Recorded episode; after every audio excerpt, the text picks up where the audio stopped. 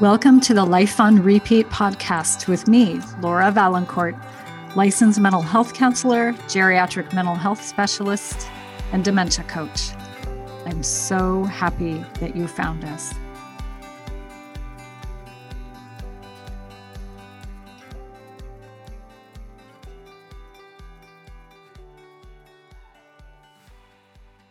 Hey there, friends. So, how can caregivers better support their needs?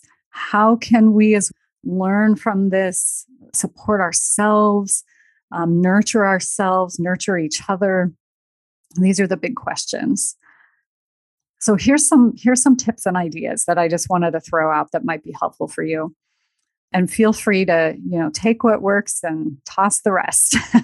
and and the other piece is I could probably add pages and pages of, of other ideas and i'm sure you could too. And and if you think of things that haven't been brought up please write them in the comments below this podcast. It's really helpful actually if if folks post a comment in the podcast platform that you're listening to. It, it, it helps other people find the podcast and and gain some support hopefully through that as well so, one of the things that, uh, one of the first things that I think of when I think about supporting caregiver is really helping caregivers understand the importance of allowing for deep exploration into yourself during this time.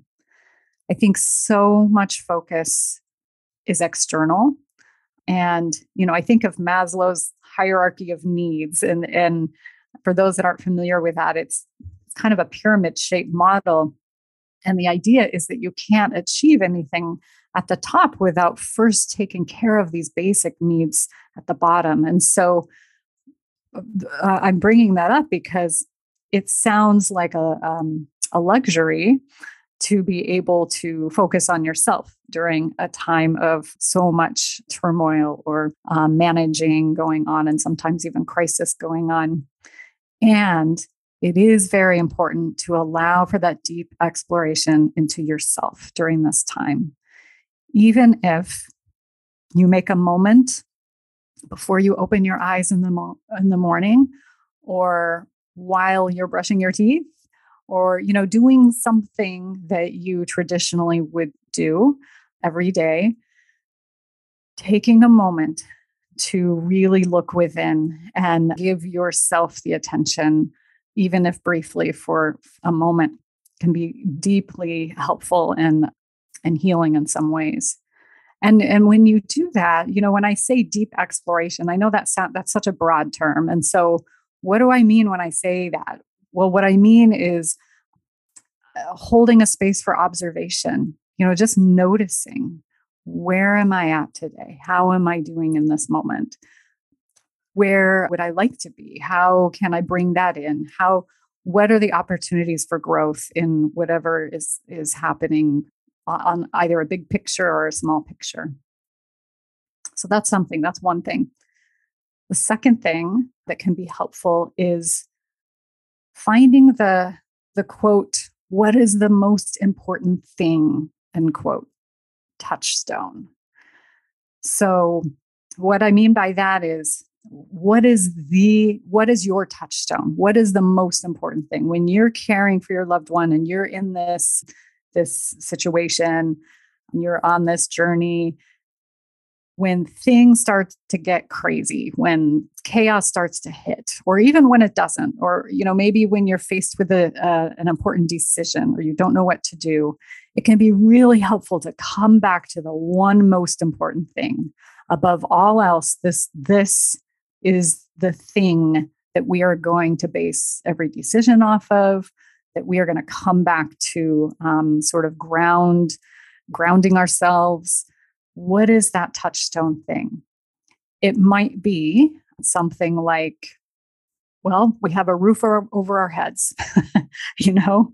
Quite simply we have a home to live in or we we have food on the table or my mom is safe above all else, she's safe. You know, the, the chaotic world that is swirling around us may be occurring, but bottom line is she's safe. or we have a roof over our heads or whatever that is to you that can help again be your touchstone and then the more we remind ourselves of that touchstone the more it can feed us as well. It can feed our spirits and get us through some challenging times as well. It, it can help reframe. It can help get us out of the the chaos in our mind. So this the third thing that i wrote down here is don't set up unrealistic expectations on what needs to be done or how to do it. Now, um, I don't know about you, but there are a few people in my life, probably myself included, that have a, a high expectation about how things are done and what they look like. Whether that's because that's what's been modeled to us, or we put that idea into our own minds when we think about okay, I'm going to make this next decision and it's going to look like this. Like I'm going to hire caregivers and it's going to it's going to look like this and then it doesn't. You're set you you can set yourself up for disappointment if you are not being very realistic about all the variety of things that could go sideways. Now, and I, I don't mean to plant the seed that things will go sideways. And I certainly don't mean to plant the seed that you need to prepare for 20 different scenarios. But what I do mean is to invite the opportunity for flexibility into your life.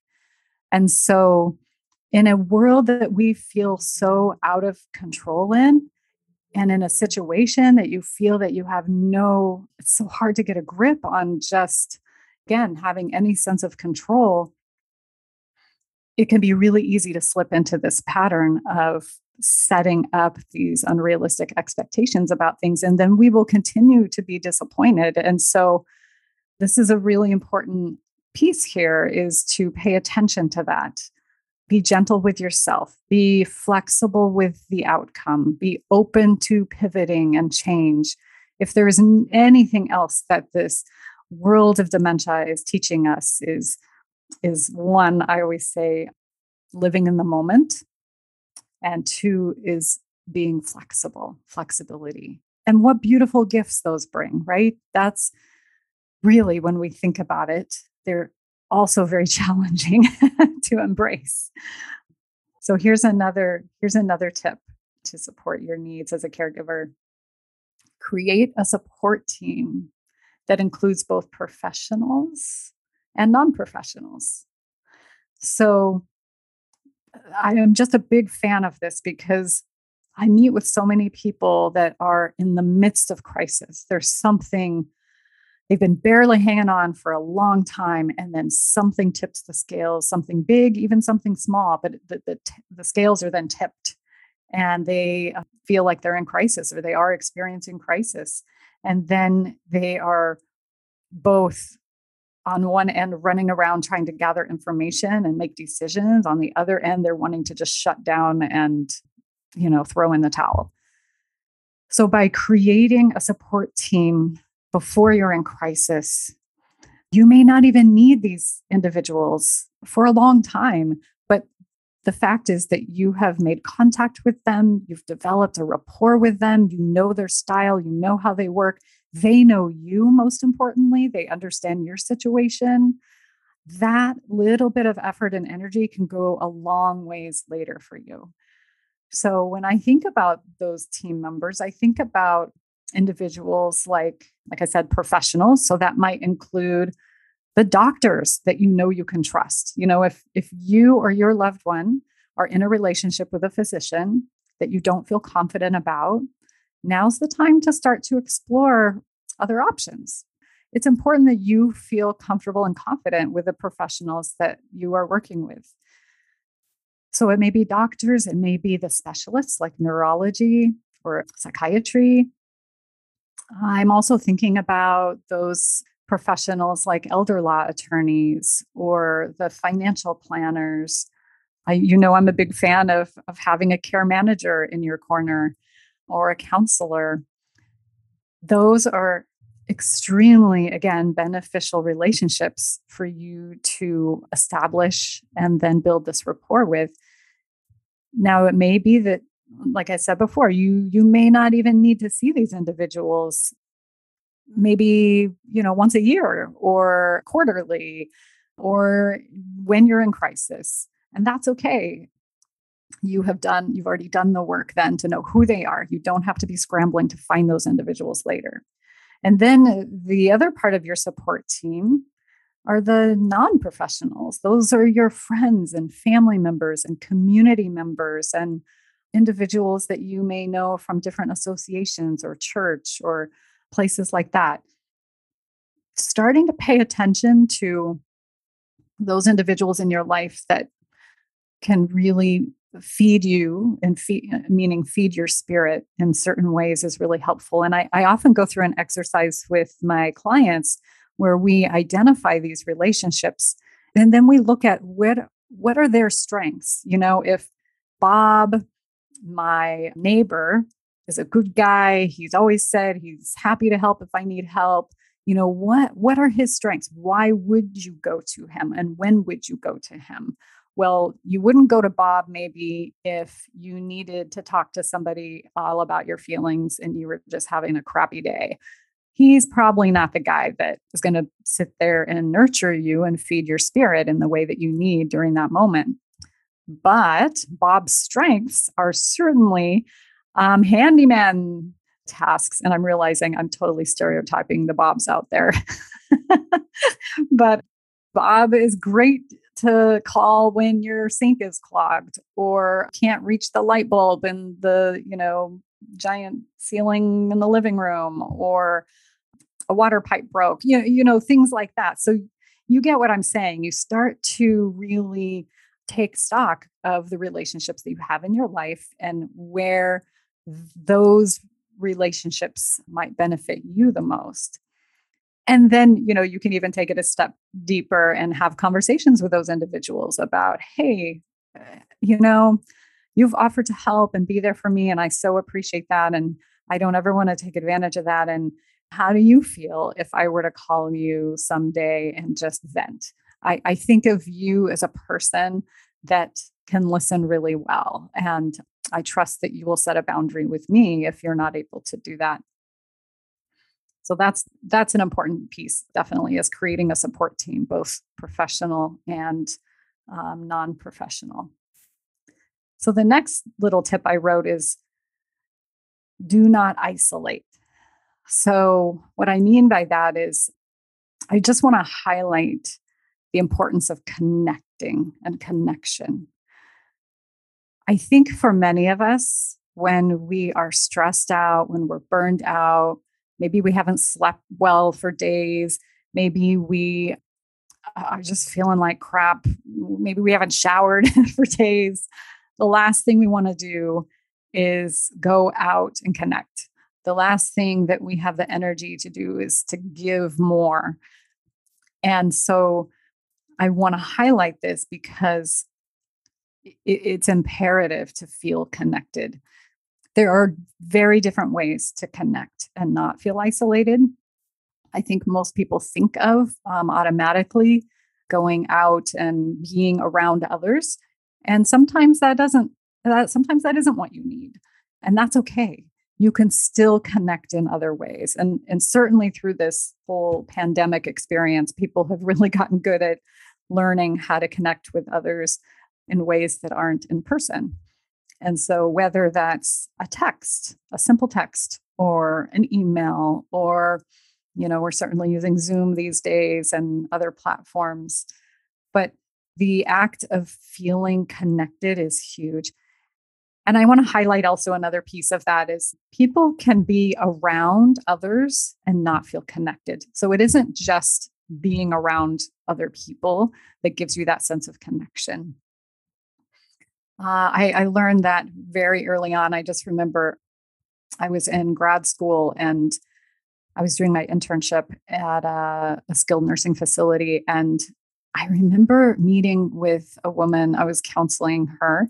She lived in the skilled nursing facility in a shared room.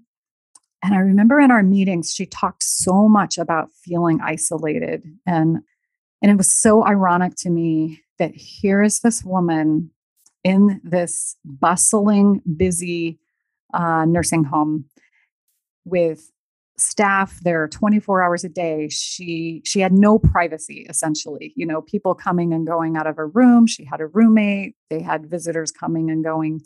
There were there was again the staff and professional whether it was activities or housekeeping or the nurses she was never alone she was never isolated physically but she felt that way internally and that's the piece that i'm talking about is is how do you um, uh, keep that sense of connection going within yourself. For some people, it is being around others and connecting with other people. For others, there's a deeper connection, maybe with nature or the, the greater world or someone's spirituality, tapping into your higher self and the higher knowing. That's what I mean by connection. So, looking at that for yourself, I think, is going to be really important. And then another thing that I wanted to talk about is um, educating yourself, you know? Education is power. I I so believe this with again the, the amount of folks that I meet with that they tell me I don't I don't even know what I don't know. I don't know what to ask. I don't know the first steps. I I just feel lost. I I I don't even know where to start. And what I realize uh, in so many of these situations is that people feel very afraid and frightened because they just don't know. And so, so much of the work that I do is about educating people. And it's important to me that every person really understands as many aspects as possible about their caregiving journey, whether that's learning about the diagnosis itself that their loved one experience is experiencing, or the challenges that may come with that, or the prognosis, or how long someone may live, or the different how quickly they may progress or or turning it back onto themselves you know understanding what it's like to be a caregiver what other caregivers experience the stress that you may see or the questions or the guilt that may arise or the good days and bad days you know just education is power what you know i i always remember when my daughters were little I have this distinct memory. My oldest daughter, she was deathly afraid of spiders. And oh my gosh, we it was one one of those moments. I think she was probably about five or six. And instead of, you know, freaking out and killing the spider or trying to catch it, uh, we explored the idea of learning about spiders. So we got books about spiders and we watched um, documentaries about spiders and we learned so many things about spiders and it and it really took her fear of spiders away. Not completely if i'm being honest with you she's 26 years old and still has a little bit of a problem with spiders but but my you get my point right? The more we can learn about the things that we're afraid of the less scary those things are and the more the, the bigger sense of control that we might have over those things. And then the last thing that i wanted to bring up really is i encourage you to make your own personal list of self-care things and and think of those things in like small medium large categories you know like the things that you can do in in a quick moment or the things that you could do for a few minutes or the things that you could do that might take a day or half a day. And what I mean by that is, again, really challenge yourself to do this. I, it's a really helpful exercise. So it might be something as tiny as a little ritual. And I don't know if I mentioned this before, but I always think of this. I was working with this client who working on a new mantra in her, you know, uh, a new phrase in her mind that she wanted to just repeat over and over. And and I honestly don't remember what that was, but for the sake of the example, let's just say, you know, to take a deep breath and repeat to herself, I am healthy. I am happy. I am safe. And take a deep breath. You can do that in a moment and in her case, she was forgetting, and which is completely understandable. It's not part of our habit to to repeat a mantra or take a deep breath regularly or you know bring some mindfulness to the day So, what we did is we decided to think of those things that we do automatically every day, anyways. And what she told me is, well, I go to the bathroom. I go to the bathroom, you know, multiple times a day. And so we really focused on closing her eyes, taking a deep breath, and rehearsing every time she walks through the doorway to enter the bathroom that she imagined a veil that she would walk through that without her even knowing it without her even having to be conscious of it this veil was allowing her to feel safe to feel secure to feel healthy and happy and and would help her remember to take deep breaths and so she practiced this and it's amazing. And I, I have to admit, I went home and did this for myself. And it's just those little things, right? It's those little things like walking into the bathroom every day that you can create these little rituals for yourself.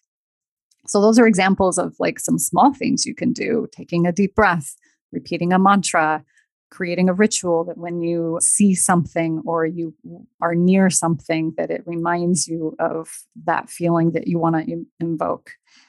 I am also a big fan of using cards. I love inspirational cards. I love you know those inspirational decks and you can draw a card. I i do this probably every day i'll choose a card for the day and i'll take a picture of it on my phone I'll read it, you know, read something about it. I examine the picture. What what do I notice about the image that I'm really drawn to?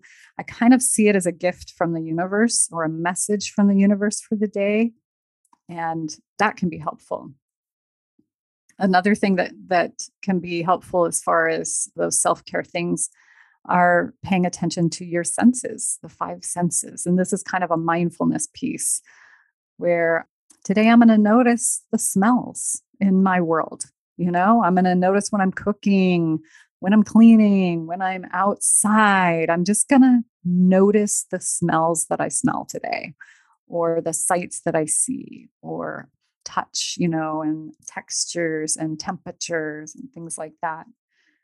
And then, of course, your personal self care list can grow and then there can be the bigger things like taking a trip, getting away. Those are always the big fun ones. But there are many, many of those that you can explore as well. So I guess I'll end on thinking about how anxiety can come up for um, folks. And I think that most of us you know, the anxiety sometimes can come up when we don't even know what to ask for. You know, sometimes there are people in our lives that offer help. And we're really good at saying, "Oh, thank you so much. I got this." You, you know, and and the reality is that it's important to examine for ourselves what that means and what that looks like. What does that look like to receive help? Are you good at receiving help? Some people are really good at giving. Mostly, uh, those of us in a caregiver role are really good at giving and taking care of things and sacrificing ourselves to make sure everything else is okay. And when everything else is okay, then we can be okay. And so this is a real pivot. This is the another lesson in the journey of Alzheimer's and, and dementias is that wow, you know, we we really can't do it all. We really cannot do it all. And there's a lesson for ourselves in being able to receive help and or ask for help. And so thinking about what that looks like for you is really important you know they say it takes a village that that to raise children. That isn't just for children. Caring for our older adults and our most vulnerable certainly falls into line with that. One person cannot do this alone.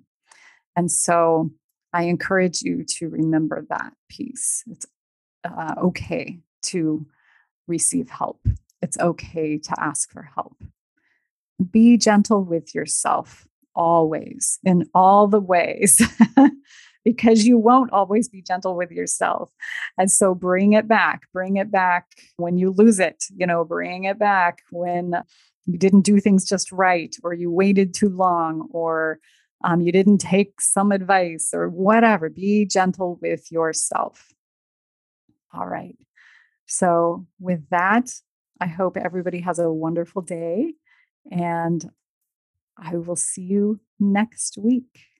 Take care. I hope you enjoyed this episode.